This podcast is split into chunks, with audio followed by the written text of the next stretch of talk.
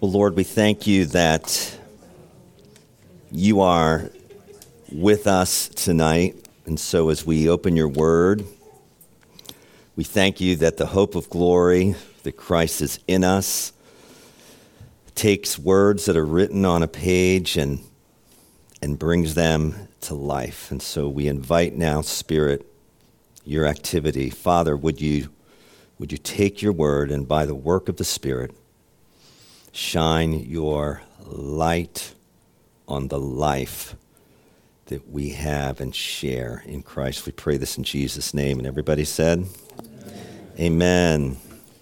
Amen. For the last time, please open to Matthew chapter 5. Jesus' Sermon on the Mount. And you can also have your finger in Romans 8. We'll be reading verse 1 and verse 31 to the end of the chapter. But first,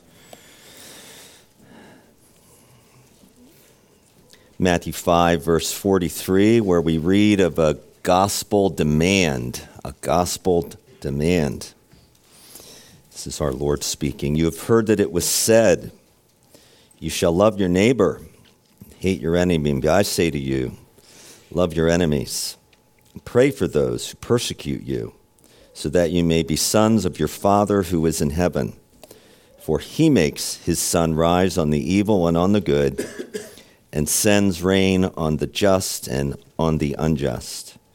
For if you love those who love you, what reward do you have? Do not even the tax collectors do the same? And if you greet only your brothers, what more are you doing than others?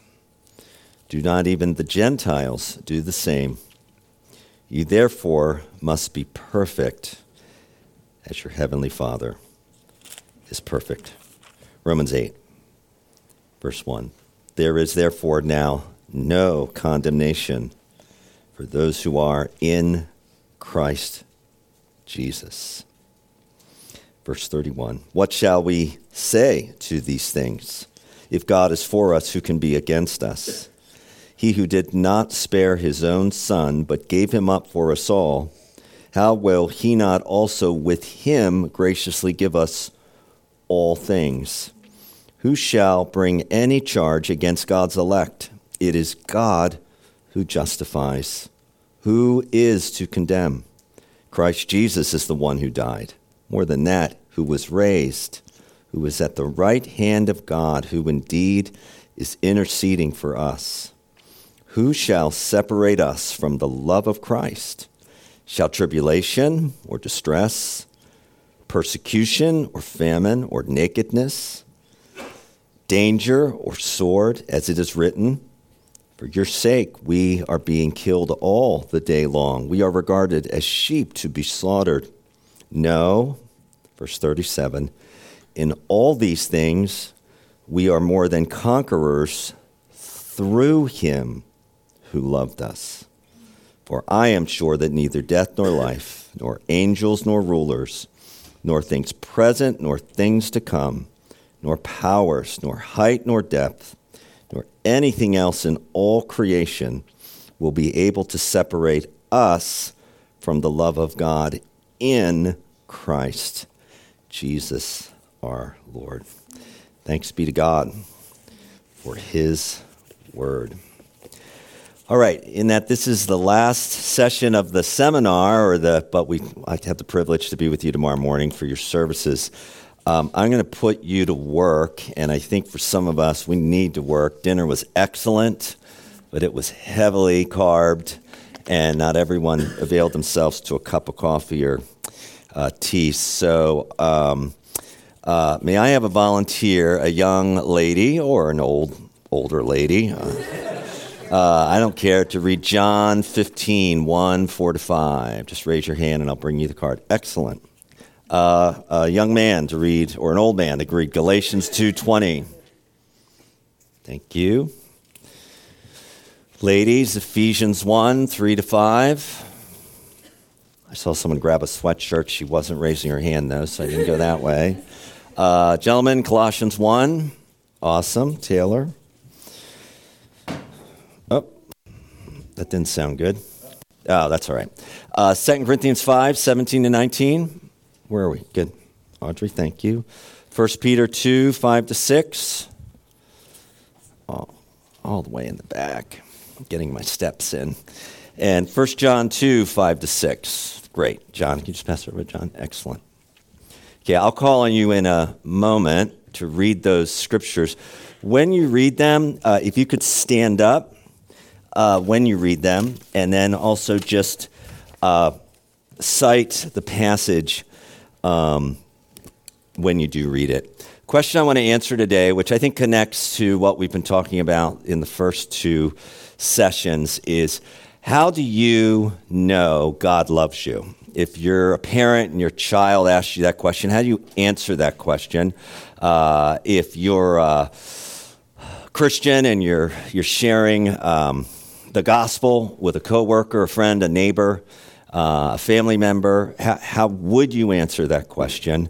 How do we answer that question when we experience difficulties and hardships and disappointments and suffering?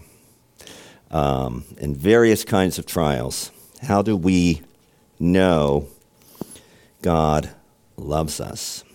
Here's a different question, and it's a self-reflective question. Would you say that you are confident in God's love for you? Not do you know something, but would you say that you're confident in what you know? Meaning the person who knows you best, your spouse, your best friend, your roommate, the person who moves your trash, would they say that person is confident in God's love for them? Even in light, that's a different question, isn't it?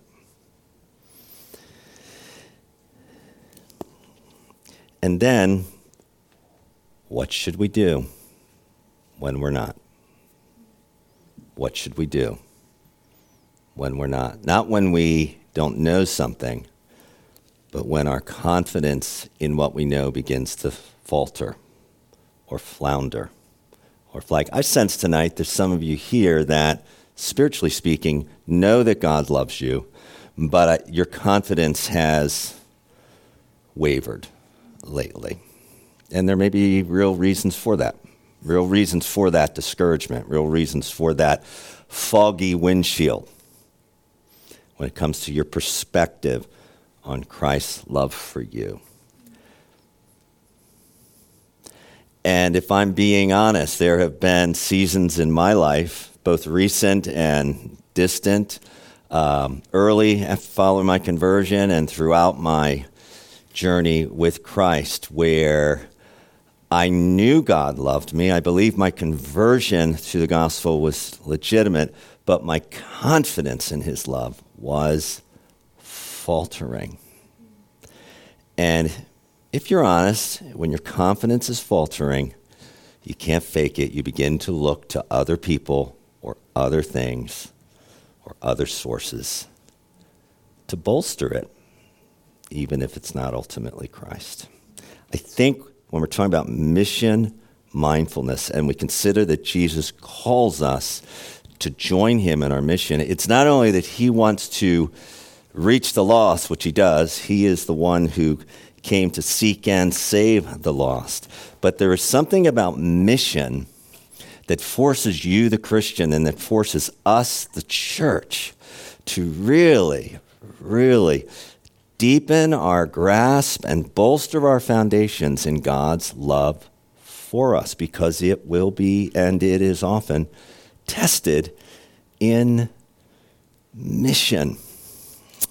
So tonight's passages point to two realities that I want to draw attention to briefly. Where's Jen? Is Jen still in the... I never got from you what time this is supposed to be over. Did you say 10 o'clock? I have till 10. Then we're taking a long ice cream break, and then we're doing like a bonfire. When do I have to be done? 8:40. I might go a little longer, but that's helpful. I see the clock. Two ideas. The first one will be brief and amazing, if not amazing, it'll be brief. And the second one will be briefer, and that will be amazing, if you know me. First, First point, humble confidence in God's love for me. Really simple. Humble confidence in God's love for me. And the second one is we're called to imitate God's love for me to others. Humble confidence, imitate Christ. Let's talk about the first one. Humble confidence in God's love for me. There's a really simple answer to that, and then there's a more profound reflection that allows that truth-filled reality to, by the work of the Spirit, deepen our grasp of it. The death and resurrection of Christ gives Christians humble confidence in God's love. And that is not only evident in the passages that we read, that is Paul's confident hope as he articulated it in the Romans 8 passage just a moment ago. If you'll turn back there with me. He says, in the midst of what is just not only beautiful writing, but he says that in all these things, what things, Paul? The things that separate us from the love of God, right? The things that cause our confidence to waver in the love of God. He says in verse 37 that in all these things we are more than conquerors through Him who loved us. Through Him who loved us. The death and resurrection of Christ gives us confidence in God's love for us through Him who loved us. Meaning, tonight, Christ, if you're a Christian, has set and committed His heart to you. He loves you, and He loves me too, and He loves Trinity Church. Full stop. And that gives Paul humble confidence in God's love. It's in the past tense. You can consult Sean on the Greek syntax of that, but through Him who loved us, that's past tense. So this is a settled matter. It is not open for debate. Your faithfulness does not change His commitment to love us. Isn't that good news? That is great news. That sounds like a gospel that remains full of grace. That God's love for me is rooted in the actions and work of Christ alone. Amen? And so when my faith is confident, that does not change His love for me. It may change my experience of it in some way, but when my faith is floundering or faltering or I'm discouraged or even doubting or any host of things, Paul says nothing can separate us from Him through Him who loves us. That's extraordinary. And I don't think I grasp it sufficiently as a pastor, preacher to minister it, but I can illustrate it, which invites me to dive in deeper still. Linda helps explain anything that involves hardware, houses, and all the practical matters of life that we depend on every day. And I asked her to explain to me what's the difference between a master key and the keys that you get when you buy a home or duplicate keys for cars, some other possession. And she said, in very simple terms, that the master key that you get, well, it goes the deepest into the lock. It goes all the way in because it has to be able to open, right? Isn't this what you said? I was listening. I told him I don't listen well. Opens all the doors in the house, right? We have a master key at Crossway Church, but we can't find it. So we got a bunch of copied keys. They're opening all the doors at Crossway Church. We're joking about this. But if you don't have a master key, you can only open some of the doors, which is better than nothing, right? Get you in some rooms. The death and resurrection of Christ, right, is the master key in the Scriptures. It opens all the doors. But listen to this. But when Paul wants churches to grasp that and deepen their appreciation of it and have their worship through song fueled by it, have their prayers to God the Father changed by it, have their evangelism emboldened by it, he talks about union with Christ 160 times explicitly in his letters. And most Christians I talk to don't know what that means. They just think it's two words: in Christ, with Christ, through Christ, like it's a Bible prepositional thing, you know. Now, he is saying that the master key, the gospel, entitles us to a new covenant, New Testament reality of union with him and his communion with us that if nothing else, assures us of his love for us, so that nothing will separate us from him.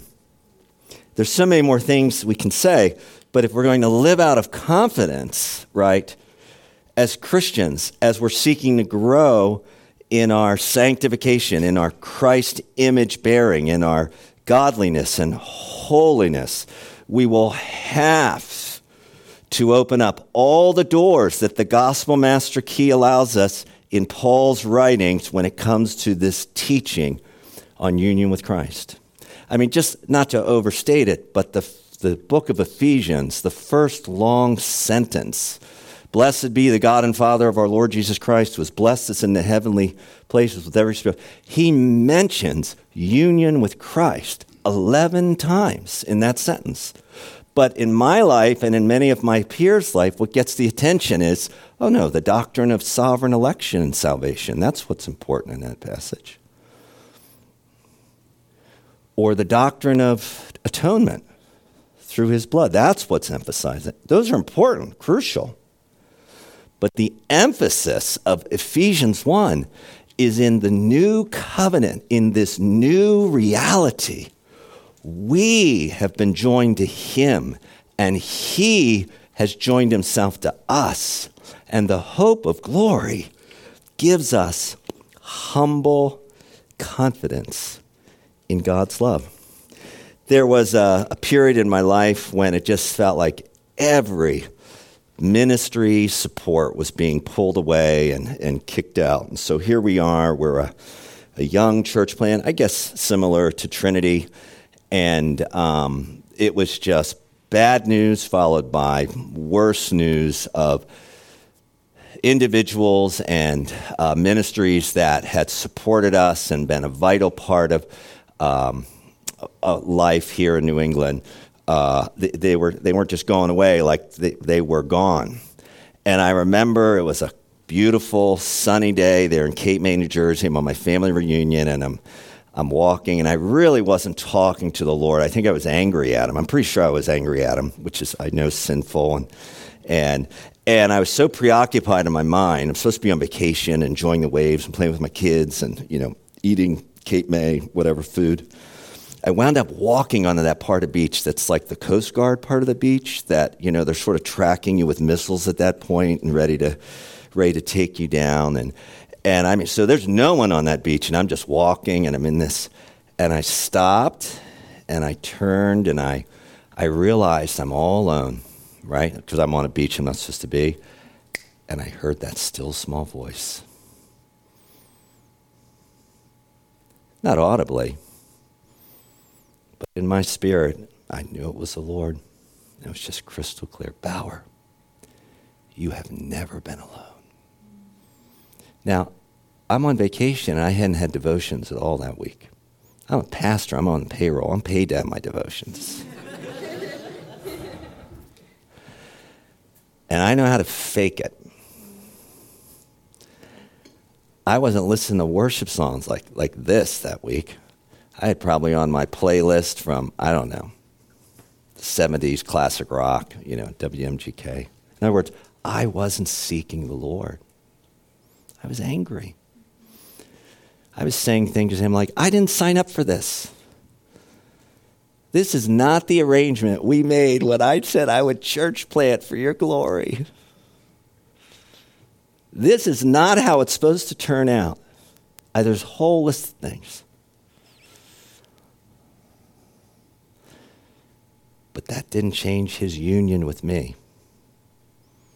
Otherwise, how do you explain in that moment when I'm not looking for him? He interrupts and says, you've never been alone. I broke. I just started weeping. But I returned to my family on the beach, having had the master key open a new door. That when you're not doing well in Jesus, when you're not growing the way you want to, when you feel like you've tried everything and there's no strength, no power, no growth, no hope, this is God's benediction. In all these things, we are more than conquerors through him who loved us. So how do we know God loves us? What do we do to have confidence in the love God has for us? How can we live out of that confidence in Christ's mission?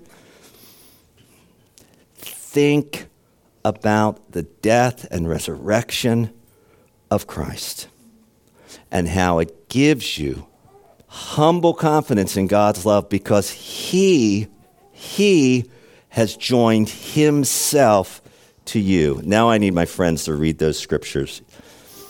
Who has Galatians 2:20? Just stand up and read it for us. I have been crucified with Christ. It is no longer I who live, but Christ who lives in me. And the life I now live in the flesh, I live by faith in the Son of God, who loved me and gave himself for me. Galatians 2:20.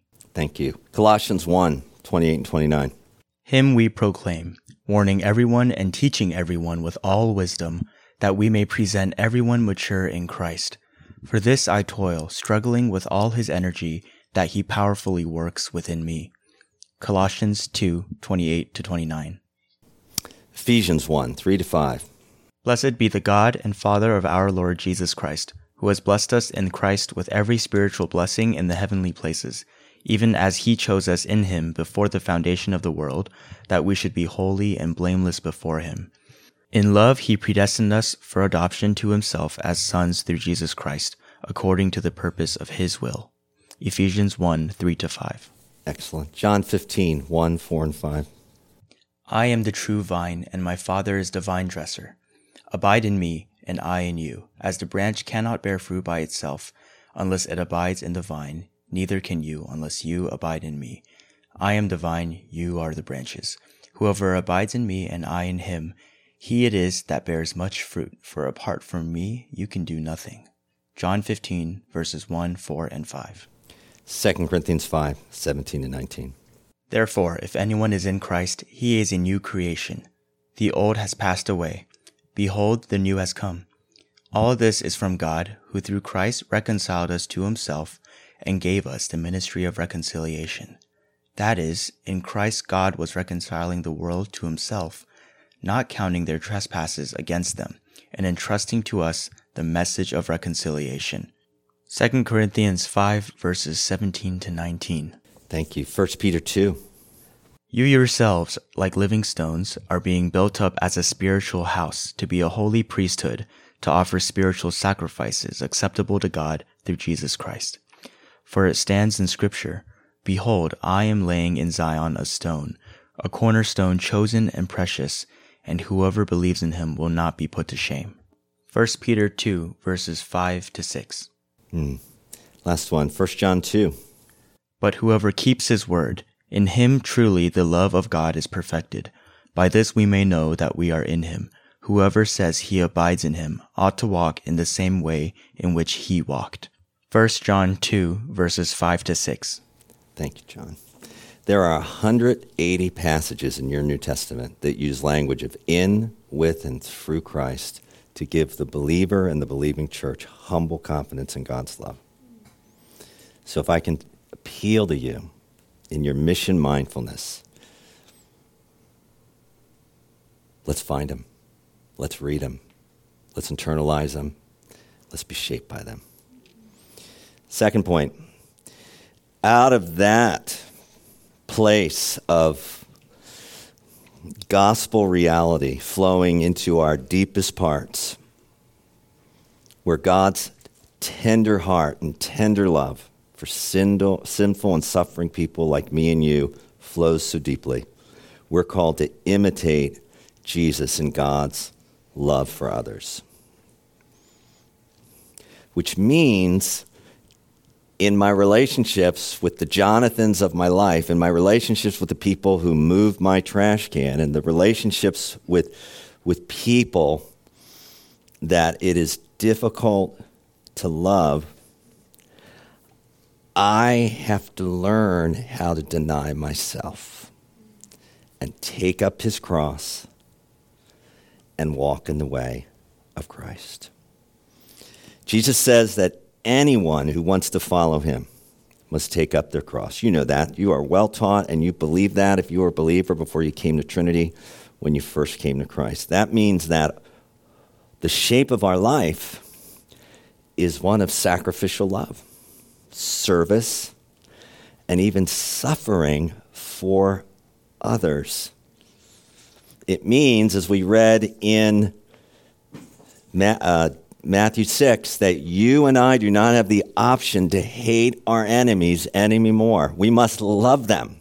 We must love our enemies who ridicule us and despise us and even act as if they are going to do things that would hurt or harm us. We are called to love as Jesus loves. And clearly, we will not be able to imitate Jesus in every respect. But in this respect, we do not have a choice. Jesus answered the question for his disciples in Luke 9 when he said, "If anyone would come after me, he must deny himself, take up his cross daily, and follow me." For me, that means the stamp on my Christian life every day. I remember Tim Shorey, who I think some of you know, just impressed this on me every day as I celebrate the grace God gives me in Christ, as I rejoice in my union, as I come to Jesus as my salvation, as I receive forgiveness for the sins that I've committed and rejoice in my justification, as I celebrate our reconciliation, as I rejoice that I'm his adopted child. The call remains. I am called to die to myself, which always involves sacrifice of something, submission to God in some way, self-denial, service, and suffering. And therefore, I need that humble confidence in God's love to do that, to grow in that, to have a will for that, to have even the ability and power and inclination to do it. Believe me, when God made it clear that I was going to have to return to bivocational ministry a few years ago and no longer be a full-time shepherd, but hold two jobs, not one, in order to serve the flock that I'm called to pastor, my hours would have to increase, the number of people I'm serving would increase, which means the number of problems I'm going to face is going to increase. My first response was not, "Yes, thank you, Lord. That's what I signed up for." My first response was, "No, Lord." But he has been faithful through Christ's union with me to give me not only the energy to do it, but the ability to do it, because he is discipling me in the way of denying myself. And so I realized this is what it means to follow him. This is what it means to be missionally mindful in our world as a Christian that has his identity stamped on me. It's to have those words that he spoke in Mark 8 repeated again. If anyone would come after me, he must deny himself, take up his cross, and follow me. So the issue is not, do we know that? The issue is, by God's grace, are we resolved to doing that? The good news is that in Christ, as we falter and flounder and grow slowly in that call to imitate him, God still smiles upon us because our union with him remains firm. But his call remains clear. And so as I close this, here's my closing question as we consider mission mindfulness one last time. Knowing that humble confidence in God's love through the death and resurrection of Christ is one of the great benefits given to us in the gospel. How does the call to imitate him through denying ourselves and taking up our cross, how will you do that through him who loved us? How will we remain faithful to him in taking up that cross through him who loved us? May God give us grace to not only hold closely to the heart of the gospel, but through our union with Christ, be shaped by the gospel in our imitation of Jesus. Let's pray.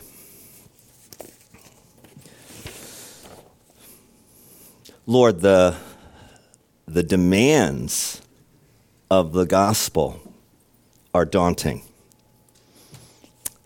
and the grace given to us through the gospel are exhilarating. I pray, Lord, that you would bring together those two realities in a fresh way for me and for my friends as we conclude this portion of retreat, that we would identify those circumstances or voices or difficulties in our lives that cause our confidence in your love for us to waver, to falter, to flounder. And through your ministry and through the encouragement of friends, find, by grace, a growing humble confidence through our union with Christ, that the death and resurrection of Jesus has sealed your love. But I pray too, Lord, as those who are called to Christ in mission, that you would help us to imitate him through taking up our cross, denying ourselves, and sacrificing ourselves for others. Lord, not only in the church, certainly, as those who desire to display the reality of the kingdom, but for those outside the church that are watching us, for we are salt, we are light, and we are called to good works in Christ. So lead us in our reflection, Lord. Make us fruitful and faithful for your glory. In Jesus' name. And everybody said, amen. If I can promote, just in closing, two quick resources, and I'll turn my mic off. We're promoting these at Crossway, and I highly recommend them. It's helped us grow in our understanding of some of the things I've been talking about. This is new. I had to go to Ireland to find it, but discovered it while Linda and I were celebrating our anniversary in Ireland. The Christian's True Identity by Jonathan Landry Cruz. It's outstanding, and I think you will find it very relevant and accessible. And then Warren Boettcher, who's a name I think some of you know, when he was with us 2 years ago, read this book, Union with Christ, and said it personally impacted him in ways that was profound. And so I commit this. This is by Rankin Wilburn. I'll leave them out on the chairs if you want to look at it.